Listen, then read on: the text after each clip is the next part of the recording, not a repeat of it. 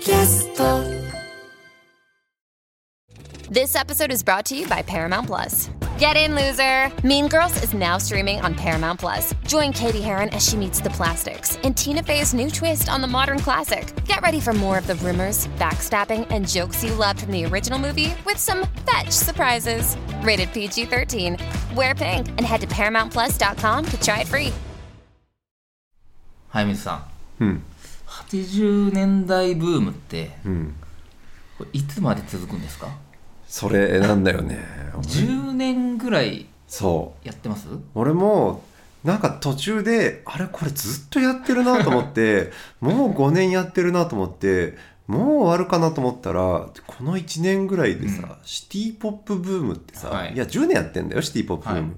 けど本が出たり、うんそのなんかコンピレーションとかラジオで特集やったりとかペンで大竹栄一特集で永井宏を表紙にして、ええ。過去最大売上とかなんかね終わる見込みがなくてこれはさすがにどうなんだろうとちょっと思い始めてる。これってブームではなくなるってことなんですか、うん。もうもはや一過性ではない。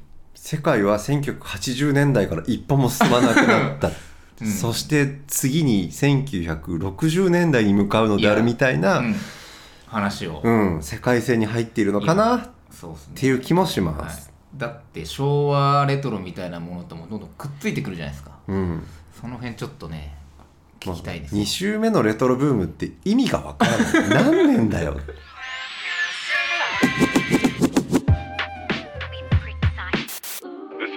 すべてのニュースは賞味期限切れで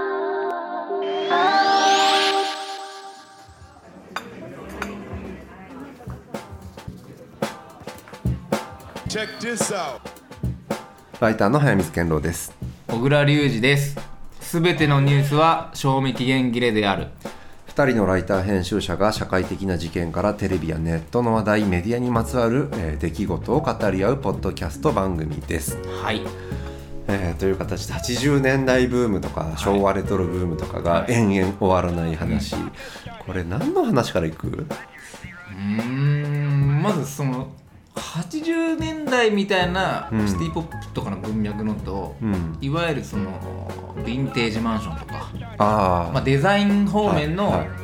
えー昭和レトロみたいなのは、うん。どこかで交わりながらもどこかは交わってなかったりして、うん。両方一緒くたにしてはいけないものなのか、うん。割と同じ感じで捉えていいのかっていうのが難しいですよね。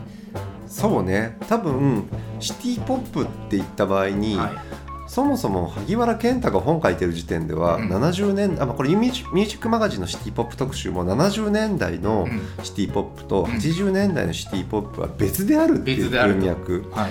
ただおそらく今その別であるっていう文脈すらかなり曖昧になってきていて、はい。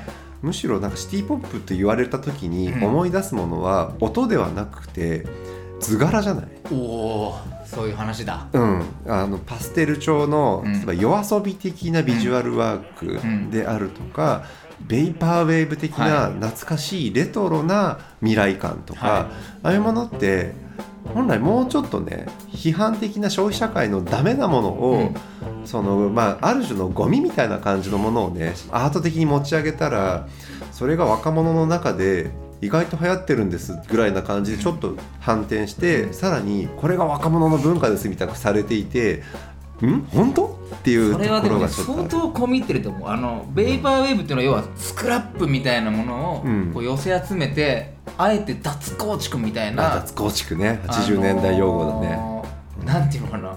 あの90年代の大衆消費文化へのうん。冷や水みたいなノリがあったってことですよね。だから音楽としての本当ベイパーウェーブって、うん。例えば昔の菊池桃子とかはい。の音源をものすごい BPM を下げてうん。スロー再生して、でまあそれって当時もさ俺は菊池桃子ファンだったっていう前提なんだけど、うん、今もさものすごくさ Spotify で解禁とかされてさ わーってなっているって意味で80年代ブーム万歳って言ってる一人なんだけど、えけどもうちょっと躊躇があるというか、うん。そのずっと菊池桃子ってなんて音楽的な素晴らしさとかで語られてきた人じゃなくて、はい。歌が下手だし、なんていうのやろうとしてたことついてこなかったんじゃないのみたいなラムーってかっこ笑いみたいなのつけられてた人なのにまあ、それをベーパーウェーブでね80年代うのん。消費カルチャーの一番上積みみたいな感じで消費されてた後に解釈されてたところまでもあんまり評価されてなかったと思うんだよね。いつからそういう批評性みたいのが脱臭されてきたんですか？ウェイパーウェーブとかに関して。ニュース23が今のビジュアルになったあたり。うわー。でもシティ・ポップって一時うん。ダサいと思われてた時代もあったあるある。いや本当にね、10年ぐらい前に再評価され始まる前って、うんシティーハンターのさオあー。ープニングとかさ「おいしんぼ」のエンディングの絵とかさ、誰も評価ししててななかった。よね、むしろダメなものとされていた気がするけどね。ね。そこで誰かが仕掛けたのか、うん。それとも仕掛けたんではなく。いや俺仕掛けたのはすごいいいと思うのよ、うん。面白いものとしてうん。再評価してそれをいろんな文脈で持ち上げるのはすごい面白かったんだけど、うん。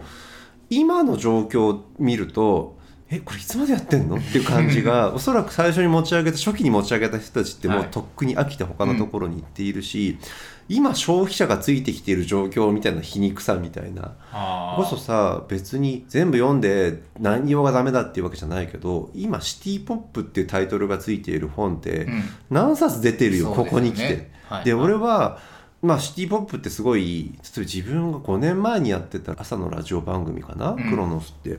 そこで今更人に聞けないけどシティ・ポップの講座っていうので毎出ましたね。日毎毎週か1曲自分の選曲ではい。かけてたことがあるんで、その頃すごい自分の中で躊躇があって、はい。企画として今更シティ・ポップって言ってるのってちょっと23年は遅いし、今更やってもちょっと周回遅れだなと思ってやったら、その後にね まだまだ「ハミさんシティ・ポップすごいいち早く取り上げてましたね」って言われていて はい。いやそんなことはなかったんだよなっていうのがもはや45年前だから、ね。なるほど。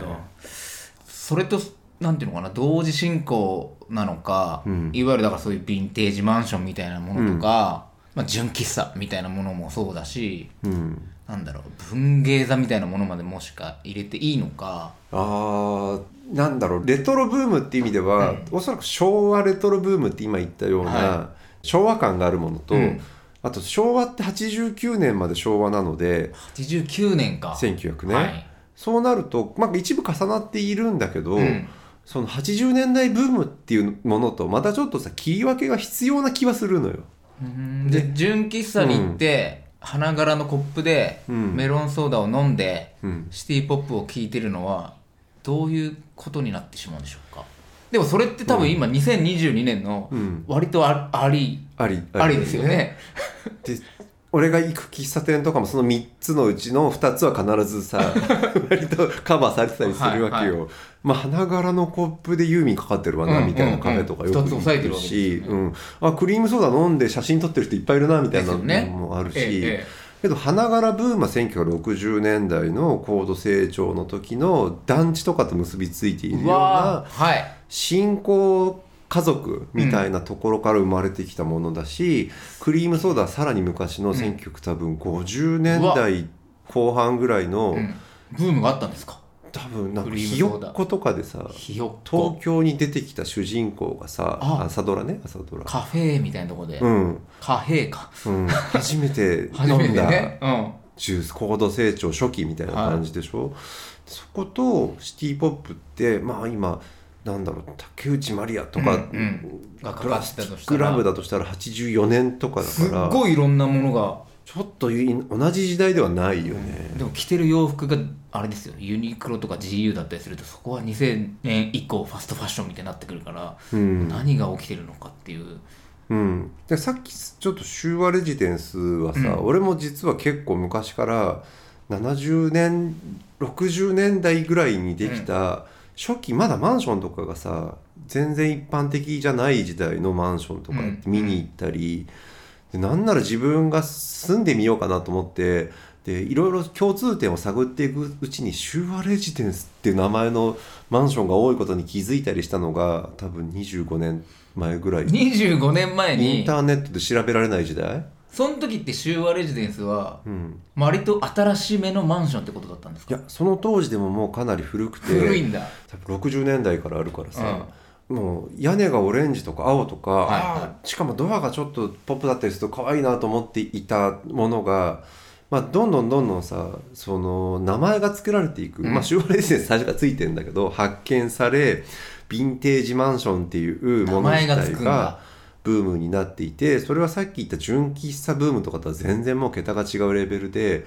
大手のマンションデベロッパーとかがもうヴィンテージマンションっていうジャンルでえ？リメイクとかさ、え？ーそういうなんか住む時にどういうライフスタイルを提案するかっていう中に新昔は新築しかなかったわ例えば中古をスケルトンで買って、えーそのまま自分が好きなようにリフォームしましょうとか。でその時買うのはヴィンテージマンションのおすすめですよとか、うん。そのねヴィンテージマンション界においてはね修和レジデンスって最高峰では全然なかったりして。まだまだ上がいるとですね、うん、なんかジャンルとしてはもうなんかブームとは言えないぐらい大きくなってるよね。そっか名前がつくっていうのは大事ですよね。しかも写真集出ててレシュワレジデンスの本買っちゃって面白かっ いやそうですよね、うん。いや僕だからそういうなんていうのかな。昭和レトロみたいなもちろん今回の昭和の本とかうん。の周辺にいるね、方とこの前話したんですよ、たはいはい。で要はその昭和にあったものがねうん。とても可愛いものがたくさんありうん。あの頃から今も残っているものの中にはうん。残すべきものがあり、まあそれはデザインみたいなのも含めるし、うんまあ建築手法みたいなものなのかもしれないしもうちょっと生活全体の文化的なうん。あ全般かもしれないと。消費社会がまだ行き着く前のっていう意味も含めてってことかな、ただ、うん。昭和ってめちゃくちゃ大きい言葉の中には、長渕的なね昭和があるわけ うん、私公害もある、うん。もっと言えば戦争もあるみたいな、うん。なんかあまりにもそういう可愛い今もなお残るこの頃のデザインキッチュみたいな、うん脱臭しすぎじゃないかみたいな。はいはい。表層としての昭和レトロとか80年代回帰とかっていうのを今みんなやりすぎているけどもっと本来匂いとか、そう。そあの頃残酷性とか、ドブ臭かったじゃんみたいな。うん。道端全部タバコポイ捨てうん。ジェンダーバランスぐちゃぐちゃ、うん。ハラスメント横行うん。みたいないっぱいあったじゃないですか、うん。それを含めての昭和なのになんか取り出して、うん。60年代好き70年代って楽しいみたいなうん。のは、なんかちょっと欺瞞があるのではないかみたいななるほど。ぶつけてみたんですよ、それはそういうレトロ的なものををすごく追いかけてて、うん。それこそキャバレーとかそういうヴィンテージマンションとかにすごいはい。詳しい、うん。ね、編集者の人に、うん。そしたらそれは別にその昭和の負の遺産を隠しているわけじゃなく、うん。残すべきものは何かっていうのをピックアップして、うん。ほらデザインとしてすごく可愛いでしょ、うん。ということをこう喧伝していくのが自分の役割だと思っていて、うん。何を見せるかっていうだけで昭和の時の悪しき慣習時代としてすごく至らないことで起きたさまざまな不幸みたいなことは、わざわざそれをピックアップして声高に今の時代に伝えようとは思わない。なるほど。ただ歴史として消滅させたいとかは全くないみたいな、はいはいはい。まあ残すべきっていう論理もすごいわかるし、残す時にその背景にあった社会状況とかを抜きにするのはそれはそれで暴力だよねっていう小倉君がちょっと投げかけた疑問もすごいわかるし、でおそらくね今の話聞いて思ったのは、うん。ちょっと前っていうかラーメン博物館ができたのって90年代だからラーメン博物館ね。そっからさ三丁目の夕日に行く時代の昭和はい。30年代ブームっていうのがあったのを思いまし出して、たよ。なんか居酒屋とかでもさ、こう駄菓子屋風みたいな、はいはいはい。わざと汚した看板にオはい。ロナミン C の放浪看板とか、エイジングされた、はい。あの絵の具で描かれたサビのやつだ。そうそう。はいはそこと、うん。今のそういうヴィンテージマンションとかい、うん、とはまたちょっと多分違うと思うんですよね。まあなんだろうリバイバルのブームとしては似てる部分もあって、で俺はすごい今思い出したのはその昭和30年代解雇ブームの時にね、はい。まあ、結構「三丁目の夕日」って映画をうんうん。批判するのってすごい批評的にすごい流行ったというか、流行った。あ俺も書いたことあるなっていう記憶があるんだけど、え。その時の手つきって割とねみんな同じだったというか、うん。その日本が良かった時代を、はいえーバーチャルで描き出してはい。脱臭化す脱る、臭だよ。うん、それこそそんなさ昭和30年代ってさめちゃめちゃ少年犯罪も多かったし、殺人事件も多かったし、みんな人の心が豊かうん。で支え合ってたなんて大嘘ですよ。大嘘ですよ、うん、それを批判する例えば統計とかうん。を持って、犯罪率とかを持って、はいはい。それが欺瞞だったみたいなことを、まあ、ひ批評的にみんなでやったんだよね。であれはどういう文脈があったか多分ちょっと補足が必要でそのあの時代に帰りたいイコール今の時代への不満みたいな、うん。これ社会学者で言うとバウマンっていう人うがん。対抗の時代を生きるっていうはい。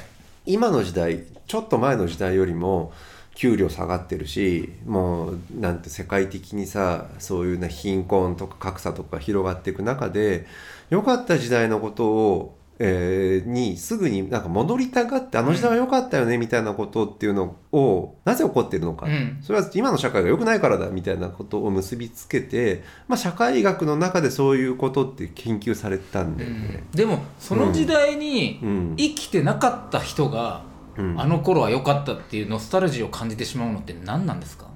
なんか抽出して昭和30年代のボンカレー的なものとか、はいを長島まあ厳密には長島時代の。巨人逮捕卵焼きの時代そうそうそう。っていうなんか良かった部分だけを抽出したから多分みんなが良かった時代だと勘違いしていくことに対してそれは社会学とか批評とかにから批判が、ま、巻き起こったんじゃない？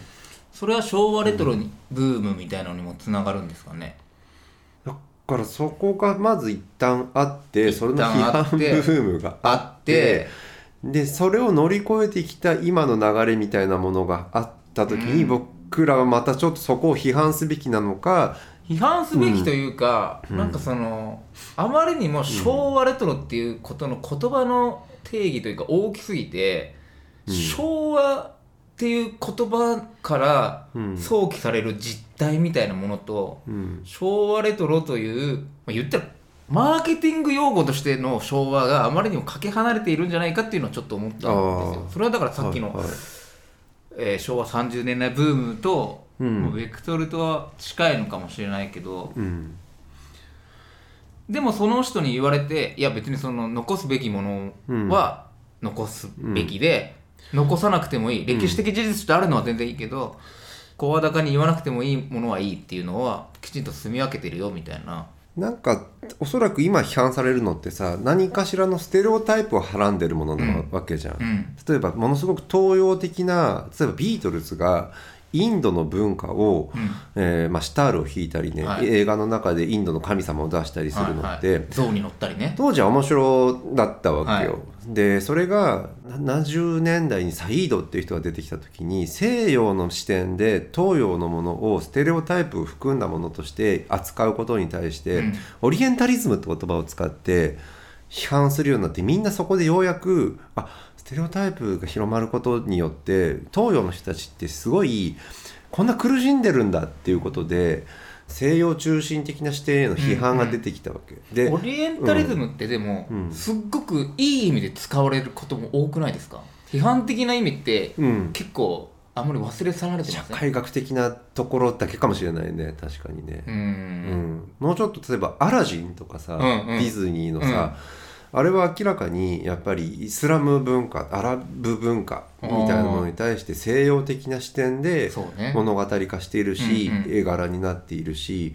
であれがまあ90年代くらいに出てきた時ってさほど言われなかった気もするんだけど、まあ後の世からすると今結構そこら辺ってさ一番難しくなっていて、かつては西洋っていう圧倒的に自分たちの視点、うん。で東洋っていうのはすごい遠いところにあるオリエンタリズム。そうね。で今結構それってもう誰もオリエンタリズムの言葉使わなくなっていて、むしろね日本語で言うと文化東洋みたいなことって西洋対東洋とかじゃなくてもっと細かく見ていこうようんっていう中でちょっとでも例えば同じアメリカの中でも違う民族であるとかメキシコの文化とかうんうを勝手に自分たちの文脈でステレオタイプに取り上げることっていうのは怒られるわけじゃん。なんかかつてよりももっと細かくなっている。でしかも、まあ、文化多様性の中で過去は戻ってもいいっていうのが今のひょっとしたらなるほど、うん、昭和とか80年代の絵のステレオタイプだったらありだよっていう理屈がちょっとなんかねそのことね融合してる気がする。確かに。地域とかん。人種とかではなく、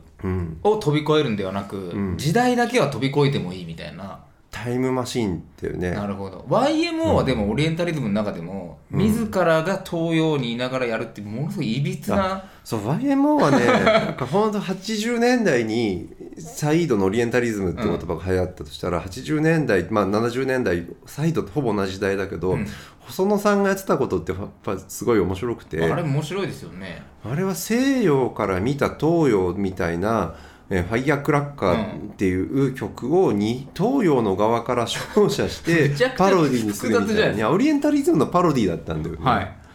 そうですよね、うん、なんかそこら辺がなんかすごいあの IMO を語る時オリエンタリズムのことを理解するにはすごい分かりやすいんだけどまあ YMO もさおそらくさあの当時さ全体主義へのパロディとかいろんなものをパロディしていて、ふ服装的にいろんなものを取り入れてパロディをするっていうこと、人民服着たりしてうんましたよね、けど今人民服を着ていることで日本人が当時、えー大戦時にうん。日本が侵略した中国の服を着るとかってことで批判されてもおかしくない時代だけどうんね。うん。えそういういわゆるレトロブームみたいのは、うん。オリエンタリズムと不可分なんですか？また別で考えないといけない。いやだ縦と横どっちにさあ自分たちの文化と違うものを、うん。だそこでなんかね文化をそのコピーっていうか影響されたものに関して何か表現しちゃいけないってことはないと思うんだよね、俺さすがに。うんうんただその文脈を知らずに今なんか真似をだけをするとうん。怒られる可能性が非常にありますよ怒られるっていうのはまた抽象的でねなんか言葉として難しいですよね。それもさ当事者が批判した場合っていう格好つきだと思うけどね。そうね。ん。さっきあの話に出た団地の、なんだっけ花柄のコップみたいな、ほら早見さんが好きな漫画、岡崎京子の。はいはい。あのねそう最近俺さなんかレトロブーム来てますよって文脈とは関係なく、ん。花柄っていつ流行ったのかを調べたことがあって。でね。うん、そのアデリアっていうこう花柄のコップで有名な要は足つきのコップってあったりしてこの台座がついてるみたいな。なんだ普通のガラスのコップなんだけど、ちょっとレトロなやつってことだよね。これがさ、うん。昭和の時代にはあって、まあ、一時期ダサいと言われてたのが今ものすごい人気なんですよもう一回。わかる。今花柄が人気なのも昔花柄がすごい嫌われたのもわわかるけど、えなんで人気なのっていうえのは。わからないですよ。うん、これさ岡崎京子の「ジオラマボーイパノラマガール」って最近でもさ、うん。映画化されたけど、あれ80年代、ん。まあ、岡崎京子が多分おそらくちょっと自伝的なね、はい。観光89年とか88年とかかな、その冒頭の場面で花柄のポットが出てきて、はい。これ結構ね岡崎京子論の中では必ず評論家は触れなきゃいけないみたいな、結構重要なポイントなんだけど、うんいわゆる高度経済成長の時のダサいセンスって、うん。80年代になると、うん。一番ダサいものになってたっていうのを岡崎京子が自宅にある花柄ポットを見て絶望するってシーンから始まっていしてかもなんかねお嫁に行く時持ってきなさいみたいなそうそうそうそう。会話なんですよね、うん。でその象徴的なものが花柄ポットだったんですが、うん。今花柄ポットこの時代のものが うん。出たら、うん。だヴィンテージで大人気ですよ。はいはいはい。きっと、花柄ポットちなみに面白いんだけど調べたんだけどさあの花柄のポットを最初に市場に投入したの、されたのは1967年で、ええナショナル魔法瓶工業っていう、はい。えー今のナショナルとはまた別のうん。魔法瓶で、当時ね、まあ、家電って言わないよね。その台所道台具の中で一番大事なものがうん。ポットで、まだ電動じゃないし70年代にさいわゆるさ圧力方式でさ、はい。ボタンを押せば出るのと違って傾けなきゃ入れなきあゃいけないやつそれの時代に花柄が発売されたんだけど、うん。これなぜ花柄ポットがこんなにブームになったのかっていう当時ね60年代。仕掛け人の西岡成夫さんという人仕が掛け人がいるんですそう発日本言していてさ日本人。これね、えーまあムードの問題インテリアって言葉がないので新しくその当時例えば団地って話したけど新しい家族とか結婚して新婚できた人たちってむ花嫁道具って持たされたわけよ、うんうん。結婚する時にさ。で、まあ、霧のタンスとか兄弟とかなんだけどそれは家に押し付けられたもの、ん。なんか家対家の結婚だったから。それが高度成長の67年の後期だけどその時代になると自分たちでそれをひ選ぶ？そうだ。うん、時に今まで実家に持たされたものじゃなくて、うん。新しい花柄みたいなモダンなものを自分で選び取ったみたいな意味を、これ柏木宏が確か指摘してるんだけど花嫁道具から自分の道具への切り替えみたいなものと花柄は結びついているんだなるほど。っていうフラワームーブメントは関係ないんですか？関係 けど同時期だ。うん。うん。いやでも確かにねうちも花柄いっぱいありましたもん実家には。で一人暮らしする時は嫌だなって思いましたけど。岡崎京子イズムがちゃんとうん。小倉時代もあった、うん、でも実家に戻って今あったら多分あいいなちょっとこれ持ってっていいって言いそうですもんね。うん、あれうちの母親とかもそういうとこあるんだけど割と最近まで撮ってたのよ、でもうん、そこにあるその歴史的背景とはまた別でいいねはそれでそいいわけですよね別に。その知らなくても。かつて花柄というのは、花柄ポットというのはみたいなこと言わなくていいってことです誰も被害者がいないからだよね。多分当事者いないよね。花柄でそれがさぶ自分たちの文化の盗用ですって人は多分いないんじゃないかな。ですよね。うん、そうそうそう。だからなんかあんまりにもこう昭和というものでくくられる中でなんか負の側面みたいなことが気になっちゃってたんですけど僕はそういう話を聞いてあ、ま、確かに残すもの残さないものこれは歴史修正主義みたいなこととはまた多分違うんだろうなっていう。まあそれこそさなんか古いものに対してその遠距離今から今の時代からアクセスするときに花柄のデザインであろうが80年代のポップスであろうが、まあ、簡単にたどり着けて時代の文脈とか抜きにいいものだけを、まあ、デザインとして気に入ったものをチョイスすることができるチョイスしやすい時代アクセシビリティの問題としてまあ簡単にできるよね。なるほど、うん、ただそうなっちゃうその話ってすごい面白くなくて、うん。まあ、YouTube で昔のもの見れるからみんな歌謡曲もさ知ってますよねって話になっちゃうんだけど俺はさっきのむしろオリエンタリズムとか横の軸の自分たちの由来ではない文化を利用することがすごい難しくなっている時期に縦の時代に縦に変化して過去に戻った方が誰も傷つけないんだっていうわめっちゃ面白いわ。方が深いかなって気はするバブルとかがさ、ダンスとかも含めてね、うん。ヘアメイクも含めて、うん面白がるみたいなうん。ネタっぽくねそれこそベッドインとか、平野ノラとか、もうもはやでももうネタではなく単純にかっこいいみたいな解釈ですらなってきてたりするじゃないですか。そこ最初見つけ出した時はこんなものがあるんだ、うん。携帯でかいなって、うん携帯じゃないからそれみたいなやり取りがあったけど、うん。それおそらくさちょっといじりが入ってるからじゃない？そうね。でもバブルの時代ってうん何だったんだろうみたいに調べていくとさ、うん。だんだんこうさバブルならではの、うん。今見るとギョッとするようなうん。そのジェンダーバランスの問題でうわこんなことってバブルだとまかり通ってたんだみたいな。のがどんどん出てくるわけじゃないですか。どうだろうね。けどバブルの頃ってさ85年にさ男女雇用均等法ができて、うん。バブルの第一世代っていうのはまあ一般職職総合職っていう違いとかはあったけど、まあ、それを乗り越えた最初の世代だったそか。ら実はねあの当時だけをと切り抜いてバブルの時代ってひどかったジェンダー的にもひどかったっていうのってちょっと雑な手つきでもあってなるほどあの時代バブルの頃まではうまくいきかけたのにその後バブルが崩壊したから女性のガラスの頭が、ま、天井がまた再設定されたのだっていう見方もできんだよ。あの時代が一番ダメだったっていうのは割となんかちょちょっと誤解が入ってる気がするんだよなるね。そう要は昭和みたいなもののね何を残すべきかみたいな文化的なものだと、最近ニュースになってその遊郭。尼崎にある神波新地っていうところがうん。70年の歴史に巻くみたいなニュースがあったんですけど、はい。じゃあ果たしてこういうものっていうのはこうなんていうのかな。残しておくべきなものなのかもうん。う今の時代には適してないよねっていうふうにうん。思えばいいのか、まあ、いわゆるちょんのまんの話だよね、うん。これはだけど一番さ手つきが難しくてさ、うんと思うんですよね。これを 現代にの残すのだっていう理屈もちょっと分かんないんだけど、ん。例えばこんなところがありますよって言って写真撮りに行ってアップしたりするとこれ、うん。スラムツーリズムの問題になるよね。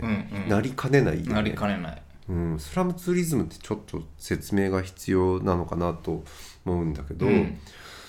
いわゆる一番なんだろう炎上した話っていうと一番炎上した話で言うと本当のスラム街に行くのでクラウドファンディングみたいのがありましたけどなんか人生勉強のために行くんでみたい東な南アジアでここで体験したいのでお金あ集めて旅行に行って青春の思い出にしたいみたいな感じでノリで行って、あれが多分一番突端というか世界の貧困を見たいんですみたいなことってそれは貧困の人たちの立場とは全く違う視点で何も寄り添ってないですよねっていうことだったり、まあ、そういうなんか、まあ、ツーリズムって何かね自分と違う文化との接点を持ったりすることなので、ある種の暴力性と観光って絶対結びついているんだけど、うん。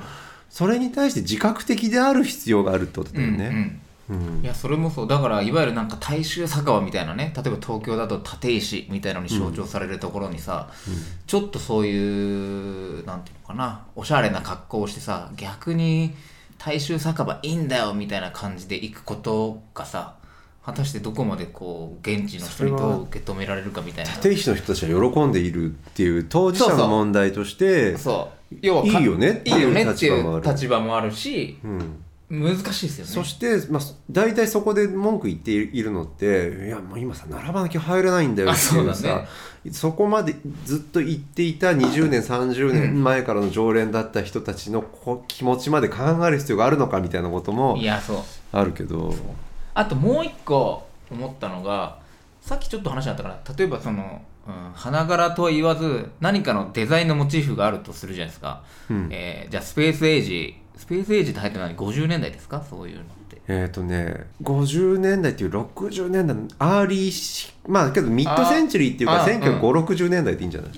にうん流行ったモチーフがあるじゃないですかいろいろ、うんまあ椅子にミしても。ッドセンチュリーブームね、それが多分90年代のリバイバルされた時にうん。作られたりするわけですよ。その当時のものを模したうん、レプリカみたいな、はでもそれって後々うん。時代を経るとうん。当時のオリジナルの 60s なものなのかうん、90s なのか、うん。どうでもよくなるみたいなことってあるんだろうなと思って、うん、それちょっと面白いなと思ってるんですよ。要はシティポップで言うとこれ70年代の録音で70年代にリリースされたものですん。っていうのと、うん。これは70年代シティポップのリバイバルでうん。2022年にうん。2022年のうん、ミュージシャンが当時をオマージュしてできたシティポップブームの2020年製ですよみたいのが作ったとしたら、はい、そのものじゃなくてね、2060年の人にとっては、うん、いや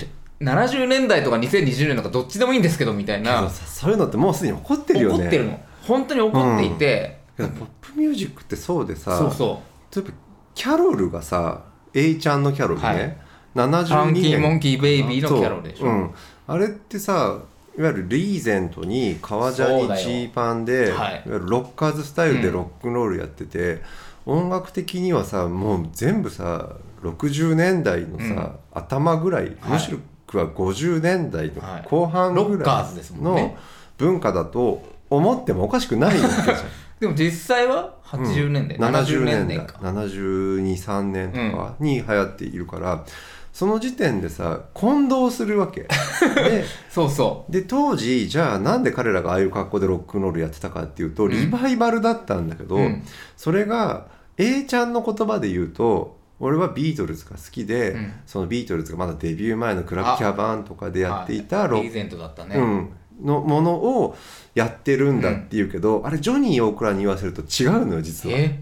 ジョニー大倉はあれは後に、えーそれがリバイバルしたものがロ,、ロンドンで流行っていたから、うん。俺はそれを真似したんだっていう言い方をしていてその2人でもうすでに違うんだけど 俺は多分これはジョニー大倉が正しいんだと思うわけ、はい。あのあれを考えたのはジョニー大倉だっていうさ、うん。まあいろんな状況からして A ちゃんは後付けでさ、ビートルズの影響ってもちろん影響あるけどビビートルズ自体がでも参照したのがそういう、っートルズも参照なのよ。ていうことですよね、うん、それこそエリビス・プレスリーとかの音楽をクラブキャバーンでカバーしてた時代に、50年代のロックンロールをリバイバルするバンドだったところからビートルズになってるから、そもそも参照してそれが70年代にも参照されて、うん。俺たちはでいつだっけ？ってなった時に、ビートルズと A ちゃんとかがさなんて同じとは言わないけど、なんか同じレベルで昔のものとして聴いてるだけなので、だってそんで70年代のキャロルに影響を受けて90年代にデビューしたうんロカビリーとか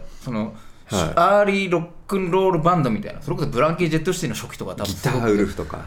を見ても、2050年の人にとったら、うん。どっちでもいいみたいなよくわかんねえしみたいに多分なると思うんですよ。で僕は多分文脈が分かって 伝わる部分と、うんうん。全くそのどうでもいいやって伝わる部分と両方あるよね、そうそう、うん。まだオリジナルの方が尊いみたいになってるんでしょうか。いや多分ないだろうね、もう何週目かしてることを前提の上で、うん。まあ何3回目か4回目のリバイバルであるこれはみたいな感じの、どんどん手つきはそうなっていくだろうし。要はデザインの分野でもさ、うん。要はカタカナのさあの当時のこう昭和っぽいオレンジと黄緑を使ったとかさ、オレンジと黄なんとなく口では言い 言い表せないな。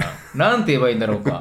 この時点で俺たち原稿ができないぐらいさこれ何を参照してるわけってなってる。よ、そう、うん。まあ昭和のうん。看板でもいいですよ、うん。その純喫茶のね、はそれが本当は何か多分元ネタがそこにもあるはずじゃないですか、いうん、要は日本のあの時の昭和が出発点なわけがないっていうかその何かを参照してただろう。レタリングとしてね、っうん。てなるともうもはやそれですらもうオリジナルじゃないんだから、うん。どんどんどんどんこう、うん。オリジナルとか何を元ネタなんだみたいになってくるとあんまり楽しくなくなってくるっていうかもっと純粋に可愛いで済ませりゃいいんじゃないかみたいな、話が本当にスタート地点のところに立ち戻ったけど、そうそう。その意味文脈っていうのを抑えきれない時代にうん。抑える必要あるのっていう話、うん。けど俺本当にねそういう話で言うとね今の80年代ブームみたいなものの最初の一人だと思う、ステレオテニスさんっているじゃないですか、彼女はアーティストでパルコのねね。えーアートワークとかやっている、ジェーンスー生活は踊るのロゴとか書いてますよ。うん、でまあ多分彼女が80年代面白いって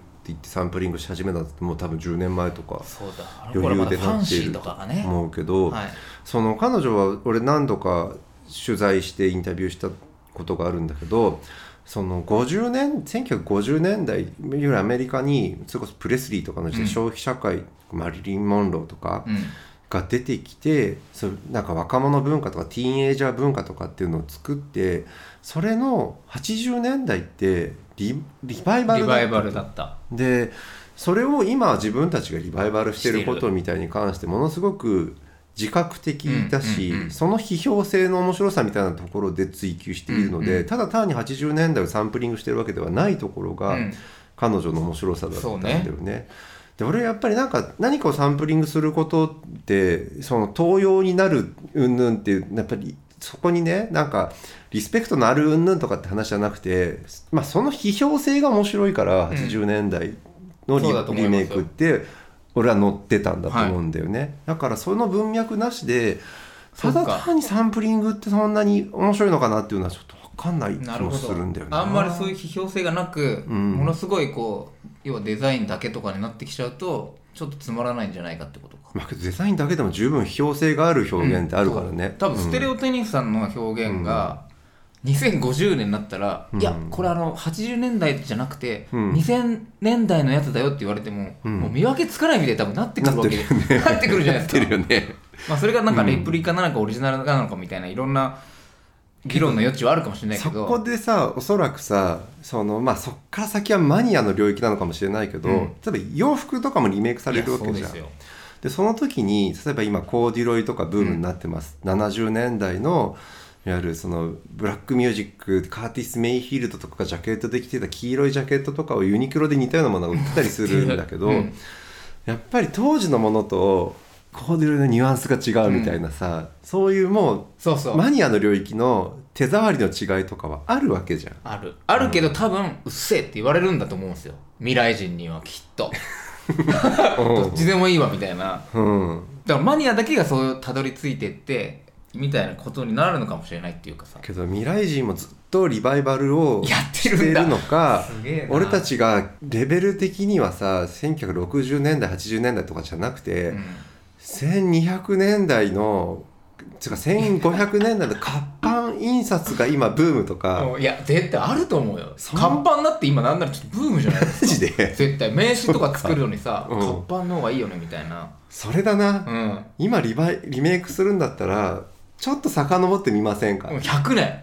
100年遡100る年だったらさ せいぜい大正だからさもっとさ仕掛けるにはもっと。4500年。500火年。縄銃を例えば 江戸か。キャンキャンのおまあけなんか火縄銃。いるかな。まあでもだから江戸でしょうねも江戸はもう掘りつうもうディディグされ尽くしてない？そんなでも鎌倉とかも、浮世絵とかさ。ああそうね、うん、まだほディグされてない時代をさ探していかないといけない時代なんじゃない？なんか一個言おうとしたの忘れちゃったな後半。なんだったっけな。風呂なし物件関係ある？関係ないとまああれか。その昭和のレジデンス的なものを追求していくとそれこそ4畳半一間みたいなものをさ、ヴィンテージなんとかみたいにネイキッドアパートメントとかさ 名付ければ脱臭さあれていけんじゃない？そうね。だヴィンテージっていうのもまさにそういうところですもんね、うんだって古着とかが流行ったところに時にさ、うん。それ人が着たやつでしょ？いらないみたいなさ勢セコ力ハンでしょ？勢力がやっぱいたわけじゃないですか、うん、しかもね古着って結構面白くてもちろん世界的に古着屋ってあるんだけど、うんヴィンテージって概念ってそんなに普遍性はなくて。え？そうなんですか、うん。あのね日本人が結構特有のものというか、えなんかジャンルによってもちろん掘り起こしているマニアいるんだけど、日本人ほど例えば雑誌でさセカンドとかさフリーイージーみたいなのもそうだったけど、うん何年モデルとかさ、うん、昔のものの良さを見出してわざわざ対戦モデルとかのうんうん501とかをにたどり着こうとする執念ってやっぱ日本人特有えで、えそうなんだ。アメリカとかだとかなりヒップな人しか着てないんだようんうんね。でヒップな人たちも環境問題ああそうねの延長で着てたり、りするから、ヴィンテージって感覚で古着着てる民族ってそんなにいない確かにその環境的な配慮の中で、うん。要はセカンドハンズみたいなノリで買ってるのと、うん。これは1945年対戦モデルだっつって、うん。20万円みたいのは、うん。全く意味が違いますもんね。そう。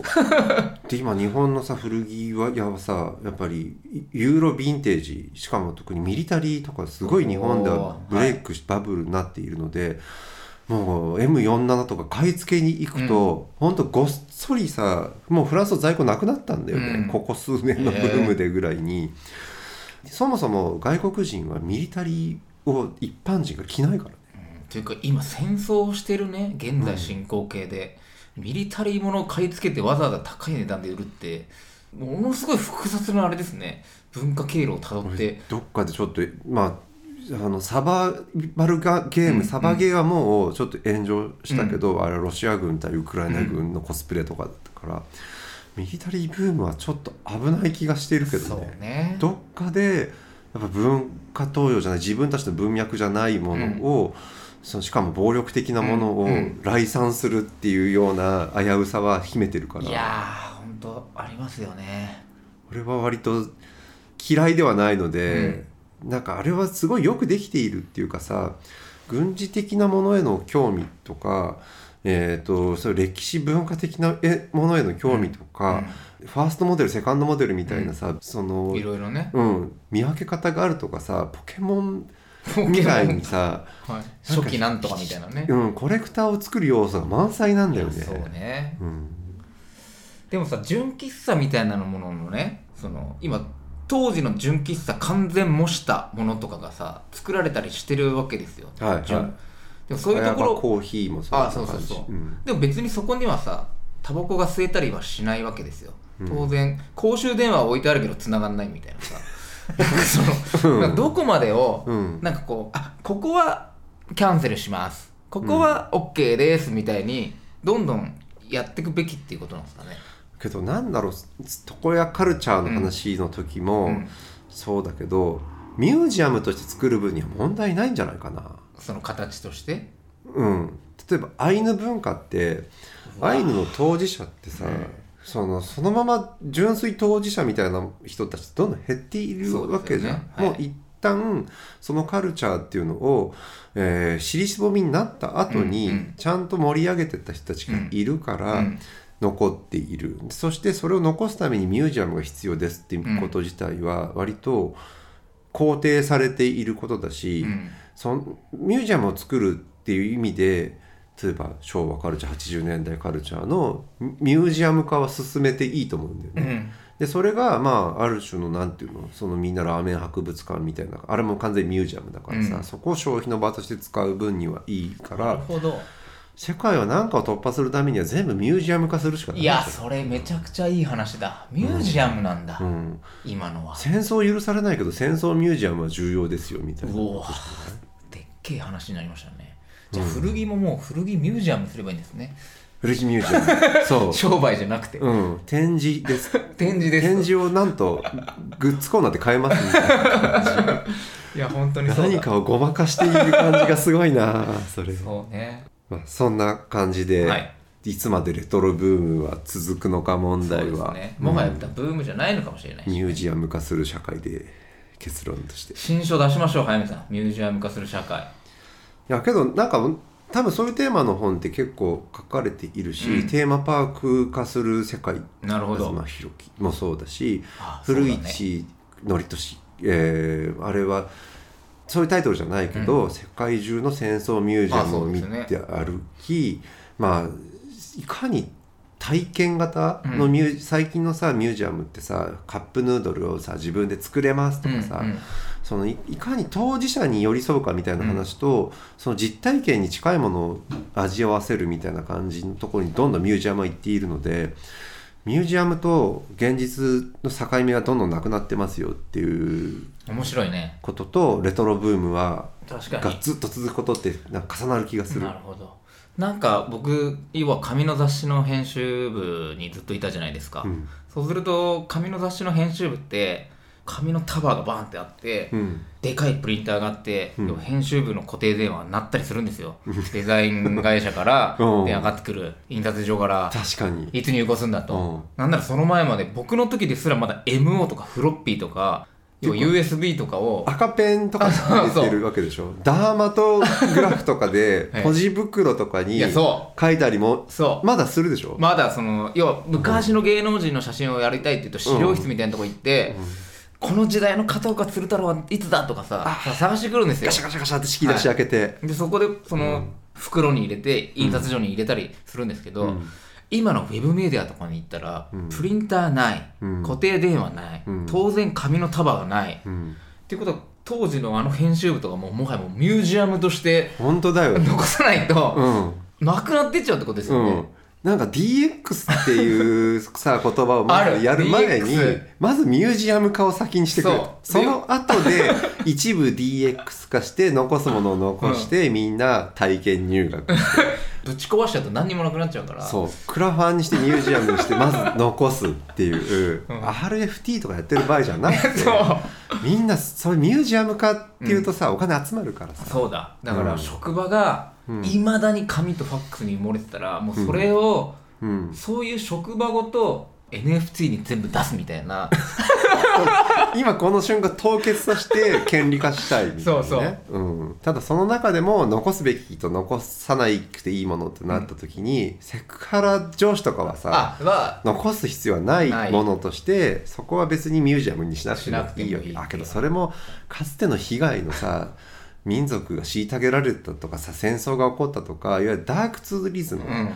世界の遺産の中には負のものも残さなきゃいけないっていう、あるんですあるからセクハラみたいなものこそ逆にミュージアムが必要かもしれないね。けどそこに実体の本物がいる必要はもちろんないけどこの館長が超セクハラ野郎でって必要はないと思うけど、うん、なんか世界を考える上で思考実験として僕らは、えーレトロブームとミュージアムみたいなはい。話を,、しました、ここまでライターの早水健郎と。小倉隆二でした。ポッドキャストもこんなさ実際の会議室使って撮ってるとかっていうのもさ相当もうレトロなんじゃない？いやめちゃくちゃレトロです。よ、うん。でもそもそも音声メディア自体がさうん。その要はせっかく映像がいくらでも見せれるようになったのに結局音だけってさまたこれも回帰ね。生生でいくらでもさ、ライブ中継できる時代にさ。そう back to をやってるんですよう僕ら、ん。そんなつもりもないんだけどないんだけどね。まあ、気づくと人はレガシー化していく。レガシー化していく